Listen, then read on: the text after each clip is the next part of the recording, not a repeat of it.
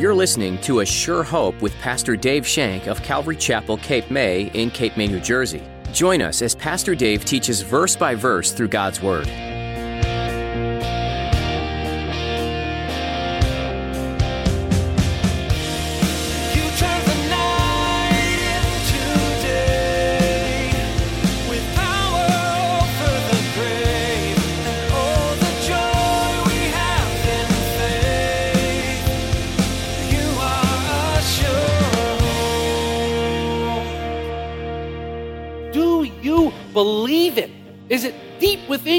And solidified in your heart that everything you do is a testimony of that? That Jesus Christ is alive today, according to what we believe in the scriptures. If you believe it, then get with me and let's start acting like it. Let's start acting like we really believe this in our heart. That's what changes lives, not words, action. Have you ever said you believed in something but didn't really mean it? Sometimes someone will say, prove it, making us feel foolish. In today's message, Pastor Dave asks the question Do you believe that Christ is alive? He challenges the people who believe it to live it out, not just through words, but through action. Now, here's Pastor Dave in the book of Acts, chapter 1, as he begins his message The Living Lord.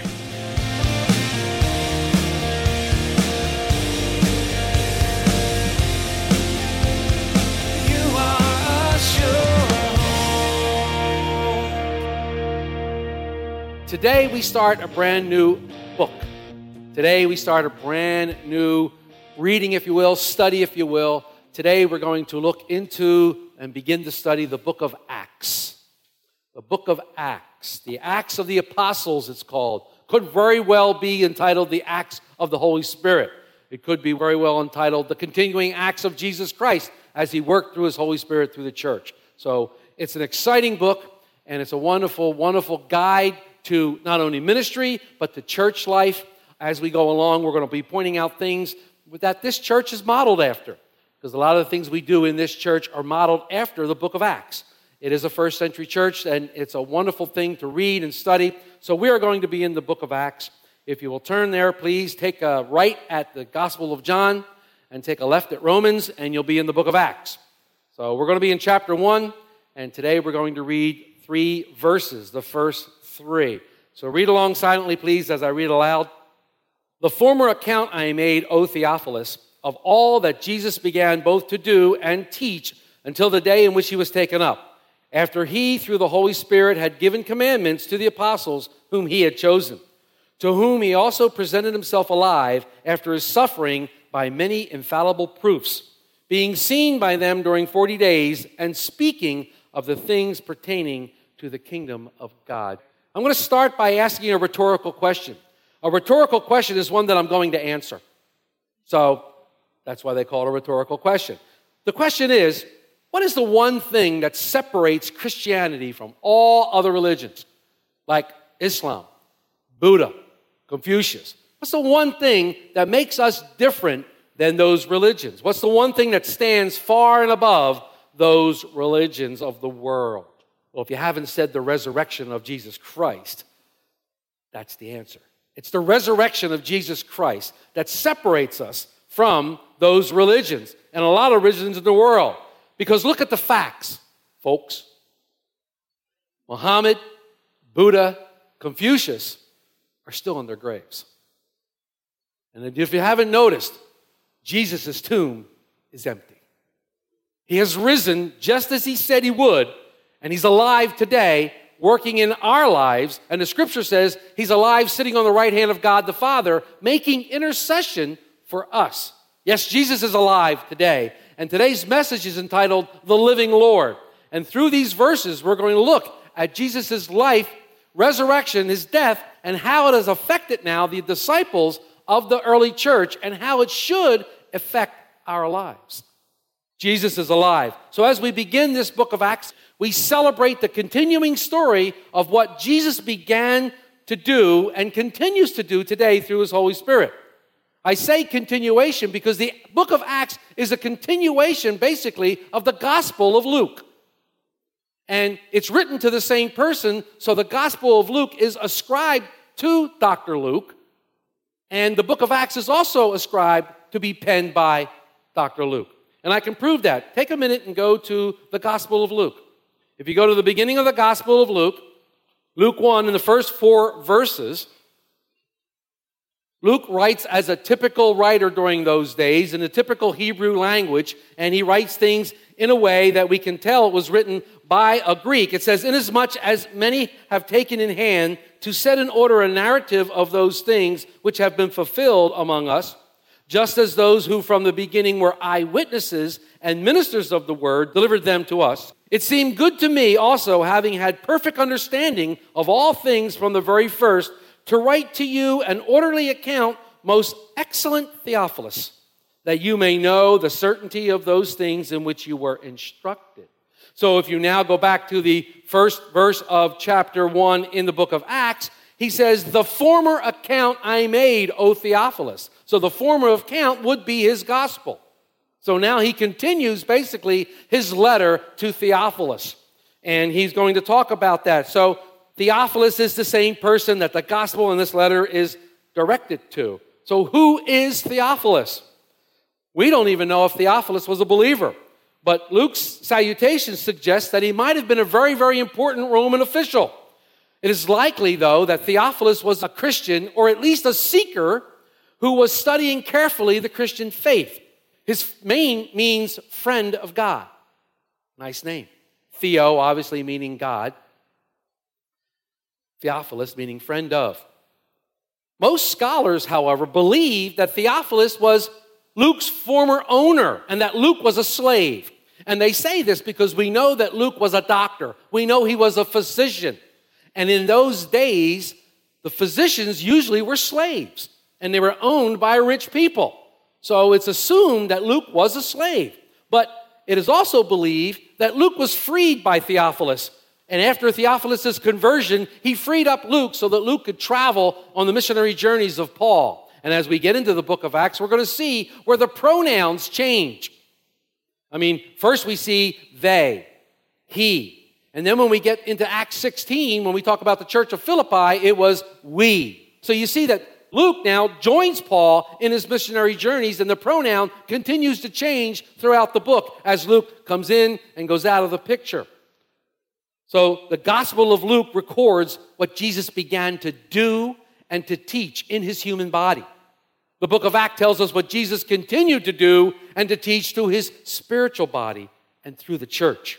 Today, as I said, we can learn much about church. We can learn much about ministry, and we can learn much about our Christian walk by studying the book of Acts. In verse 1, Luke says to Theophilus, You know, my previous volume was about what Jesus was doing and teaching. I see several things here. First of all, I see a divine order. There's a divine order when we do things, and the divine order here was doing first, then teaching. If you want to impact your children, if you want to impact any ministry, follow this simple principle do it before you teach it. Moved with incredible authority. I mean, everywhere he went, he spoke, and every time he spoke, they said, Where did he get this authority? With what authority do you speak? Because he had such knowledge and such authority. He lived this principle. He not only taught the word theoretically, he lived it in front of their eyes. So they saw it in action. So they knew what he was talking about. He lived it out through them. So I see this in our lives. When you speak that word, you need to live that word. You need to live the word of God in people's lives so they know that it is true and not just hot air. Because, you know, you can stand here and I can stand here and say a lot of things, but unless it is real to a person, it's hot air. Unless it is meaningful to a person, it has no meaning. They need to see Jesus with flesh on them. They need to see you and me living the life that we profess, living the life as it described right here in the book of Acts, believing in a risen Savior, believing in that He is alive in me, and they need to see that. How? Draw close to Him, get to know Him, love them. That's how we do that. If we don't, it's hot air. I'm guilty of that. Stand here before you guilty of hot air because I haven't done what I need to do. I haven't done what the book of Acts has told me to do in my life sometimes. And I need to get with the stick. The guy yesterday continually said every time he, the Lord wanted to deal with him, he hit him with a nine iron. I don't know if it was a nine iron he hit me with. It felt more like a wedge. Anyhow, secondly, Luke's gospel was only the beginning, as we said. The story continues not only through the book of Acts, but the story continues today in our lives. The story here we read of Jesus' life continues right now. This story has continued for 2,000 years, and we see Jesus just alive today as he was in the lives of those back then. This is what the apostles believed in. They believed in the risen Lord, they believed in the living Lord. Remember at Lazarus' death, Jesus came, came late. Martha comes running out. If you had, oh, if you only been here, Lord, my brother would not have died. What did Jesus say to her? He says, I am the resurrection and the life. He that believes in me, though he may die, shall live. And whoever lives in me and believes in me shall never die. And he looked at Martha and said, Do you believe this? Well, I'm looking at you, church, today and saying, Do you believe this? Is this true in your life? Do you believe, according to the scriptures, 1 Corinthians 15, 3 and 4, that Christ died for us, according to the scriptures, that he was buried and he rose again, according to the scriptures? Do you believe it? Is it deep within you and solidified in your heart that everything you do is a testimony of that, that Jesus Christ is alive today, according to what we believe in the scriptures? If you believe it, then get with me and let's start acting like it. Let's start acting like we really believe this in our heart. And that's what changes lives, not words, action. People's lives being changed because they know that we care. We care because we serve a risen Lord. We serve a risen Lord who loved us so much that he died for us. And we believe that, and that belief translates into action. And that's what I like about the book of Acts. It's all about action. There's a lot of action in the book of Acts. If you can't get excited about the book of Acts, we need to talk. As you know, I get excited about a lot of things, but so I'm even more excited about the book of Acts. So when we come to verse 3a, it says, To whom he presented himself alive after his suffering by many infallible proofs, being seen by them 40 days. This is the main portion of what we're going to study today in the living Lord. Many men and many women saw Jesus after his resurrection. You look through the scriptures and you see Jesus opening the minds of the disciples, helping them to understand the Old Testament passages that were written about him. They didn't have a New Testament. The New Testament wasn't written when Jesus walked the earth. So, according to the scriptures, means the Old Testament. And take another trip back to Luke for a minute. In the last chapter of Luke, Luke 24, in verses 44 through 48, 44 through 48, here we see Jesus opening and helping the disciples to understand what was written about him. Then he said to them, These are the words which I spoke to you while I was still with you, that all things must be fulfilled which were written in the law of Moses and the prophets and the Psalms concerning me. And he opened their understanding that they might comprehend the scriptures. Then he said, Thus it is written, and thus it was necessary for the Christ to suffer and to rise from the dead the third day, and that repentance and remission of sins should be preached in his name to all nations beginning at Jerusalem. And you are witnesses of these things. Behold, I send the promise of my Father upon you, but tarry in the city of Jerusalem until you are endued with the power from on high. Jesus explains to them, opens up the scriptures, opens up their mind. And I love on the road to Emmaus when the two disciples are walking down there hand in hand after the crucifixion. And they were just disappointed. They were dejected. They were walking around kicking dirt. Oh, woe is me. You know, he's gone. I don't know what we're going to do now. I guess we're going to find some worms to eat. I don't know what I'm going to do. And Jesus appeared and starts walking with them. He said, Why are you so down? And they said, Where you been, man? Holy mackerel. Haven't you heard about this Jesus of Nazareth? And he went on to tell them about everything that he already knew. And he looked at them and he started to talk to them. And he started to take the scriptures. What a Bible study. He started at the beginning of the scriptures and went all the way through the scriptures, showing himself every single place it was there. And they still didn't know who it was. And then finally they begged him, please stay with us, have some dinner with us. Come on, stay with us. You know, Jesus liked to eat. So he stayed with them. And as soon as he took the bread and broke it, they knew who he was, and he was gone. But what did they say, which is important? Did not our hearts burn when he was explaining the scriptures to us? That's how we should feel when the Holy Spirit starts to explain the scriptures to us. Our hearts should burn. Our hearts should burn with passion, and we should go, wow, We should just really be alive to what we read because everything we read testifies of Jesus Christ. And our hearts should be burning when we read the scriptures and we should be on fire. It shouldn't be a chore to read the scriptures. We shouldn't get up in the morning and go, hmm, gotta read the scriptures. No, we should want to get into the book. We should want to read it because in here is life. In here gives us life and it gives us sustenance, we said. But there were many other lessons that the disciples needed to learn before they could launch out on their new ministry. Jesus appeared and reappeared many times during those 40 days. And the believers never knew when he might show up. You know, they'd be eating and all of a sudden he'd walk through a wall and there he was. And then he'd leave again. He would just show up at all odd times. It was great preparation for the church because the days were coming when he wasn't going to be around. He wasn't going to be there for them. So they believed in the reality of the resurrection. They believed with all their heart in the reality. You know, some of the believers may have had doubts before the resurrection took place, but there could be no questions that Jesus was indeed raised from the dead. To strengthen the disciples' faith, he gave them many infallible proofs, Luke says. Now, we really don't know what all these infallible proofs are because Luke doesn't go into his long description.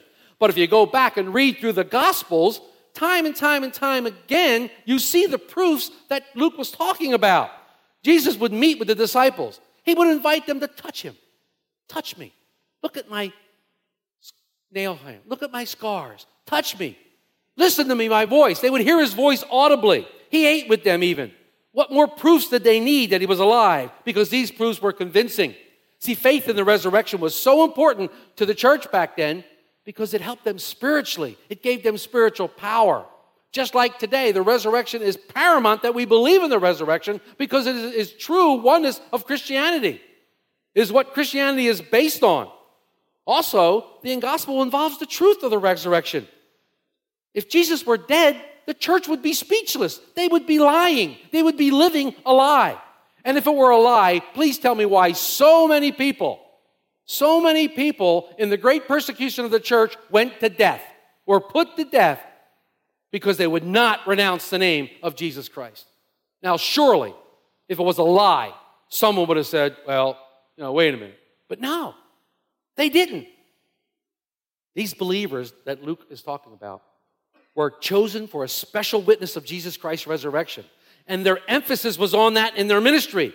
We're going to discover that as we continue in the book of Acts, how they emphasized the resurrection of Jesus Christ. We'll discover how these disciples, filled with the power of the Holy Spirit, turned the world upside down with the gospel message, becoming witnesses of a risen Christ throughout the world. You know, most of the people of Jerusalem knew that Jesus was crucified. Most of the people in Jerusalem knew that he was put into a tomb. But they didn't know he was raised from the dead. So, by the words of the disciples, by the mighty walk that they walked, by the mighty works that they done through the Holy Spirit, they knew that Jesus was alive. And the same thing can happen today, right here in Cape May. It can happen today. Yes, many people saw Jesus after his resurrection, and many believed. You know, Paul said that in 1 Corinthians 15 6 that at one time Jesus was seen by as many as 500 people. 500. You know, we have a jurisprudence system here in the United States, and if that's a big word, it just simply means courts and laws. Jurisprudence system. But it's based on the testimony of witnesses. If a man is accused of a crime and there are people who witnessed the crime while it was being committed, they come up, they are sworn in on the Bible that they'll tell the whole truth, nothing but the truth, so help you God. And then they say what they, they know about this crime. And if they can ID the man, make an eyewitness, they go, yeah, there's the one that did it. And they point to him. Now, then if their questioning stands up after a cross examination, and you have two or three or four out of two or three witnesses, the man is usually convicted because they have eyewitnesses. Can you imagine the attorney coming in for Jesus being resurrected from the dead? And the judge says, "Let me have your let me have your uh, witness list." And takes great big witness list, 500 people. We're going to call everybody. Absolutely, everybody saw him. So if the court systems are based on the witness of two or three people, how can people not believe that Jesus is alive? How can they not even fathom that he is alive when we have the eyewitness of 500 people? 500 people. I mean, people read Shakespeare. He lived how many years ago? And they swear that this was Shakespeare writing. Did anybody ever see Shakespeare after his death? Do they know these things? We have Jesus' word. He was alive. 500 people or more saw him. I find that to be an infallible proof. Infallible proof. So he showed himself alive in his passion by many, many infallible proofs. Many times he showed himself. But what about us? What about us? I haven't seen Jesus in the flesh. I haven't seen him. I haven't heard his voice. What about me? I live by faith, not by sight. Now, faith we know is the substance of things hoped for, the evidence of things not seen. But I have evidence. When I look at the evidence of my life, when I look at the changed life that has happened within me, I have all the proof that I need that Jesus is alive. Because I look at the evidence in my life. And now, as I get to know you, I look at the evidence in my wife's life and in the evidence of some of the other people's life. I see the evidence. It's quite clear that a change has taken place. And that change cannot be accounted for than anything other than my belief in Jesus' life, death, and resurrection given to me by the grace of God. That's the bottom line. But look what Jesus says to our buddy Thomas in John 20, verse 29. You know, Thomas, the doubter. I like to think he was more of a skeptic than he was a doubter. But you know what is a doubter? Unless I see the nail prints in his hands, unless I stick my hand right into that side, I'm not going to believe. Well, be careful what you wish for, Thomas, because then it's then Jesus appears. And the first thing he does, all the disciples are gathered. The first person he walks over to, Thomas. Thomas, here. Here, put your hand in here. What did Thomas do? Thomas claps and see, my Lord and my God. My Lord and my God. If Jesus, number one, was not God, he would have rebuked Thomas. He would have said, You can't say that about me, because every time people tried to declare angels as God and try to worship them, they rebuked them, because only God can accept worship. And here you have Jesus accepting it. And Jesus looks at Thomas, says, Thomas, because you have seen me, you believe. And then he talks about us. He talks about us when he says, Blessed, and this means, oh, how happy, are those who have not seen and yet believe. He's talking about us. He's talking about us. He knew we would be coming. And it's my fervent prayer that, like Thomas, we would grasp that fact that though we have not seen him, that though we have not feel him, that Jesus is alive and he's truly with us. Believe in the lives that will be changed. Because if you believe this, I guarantee your life will be changed. I guarantee it. Now, we may not hear him audibly or see him visibly as the disciples did, but I guarantee he continues to speak to us today loud and clear through his word. Loud and clear. Speaking to us the same things that he taught the disciples the reality of his resurrection. That it's true, it's real. The other thing he taught us can be found in this last part of verse 3 speaking of the things pertaining to the kingdom of God. Pertaining to the kingdom of God. This refers to the reign of God over our hearts and the lives of those who trusted in him. You are a sure hope. You've been listening to A Sure Hope with Pastor Dave. Pastor Dave has been making his way through the book of Acts, an exciting adventure into the beginnings of the Christian church. These first few days, weeks, months, and years of the Christian ministry were filled with much faith and courage. In fact, the very first martyrs were mentioned in this book. It was an interesting time in history for sure, and just like today, some people were eager to hear about Jesus, and others were looking to put those down who follow after him. What are some of the things that have stood out to you about today's message? We'd like to hear about it. Would you give us a call? Let us know how this message has impacted you. Our number is 609 884 5821. Once more, that number is 609 884 5821. If you're in the Cape May area, you're invited to join us at Calvary Chapel, Cape May.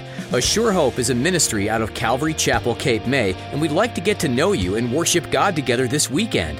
Check out ASureHopeRadio.com to find out service times. Again, that's ASureHopeRadio.com. And if you can't make it in person, we stream our services live to Facebook and YouTube. Just look for the links at ASureHopeRadio.com. That's all the time we have for today, but we hope you'll join us again on the next edition. Pastor Dave will continue on in the book of Acts, helping you understand and appreciate this great book. here on A Sure Hope.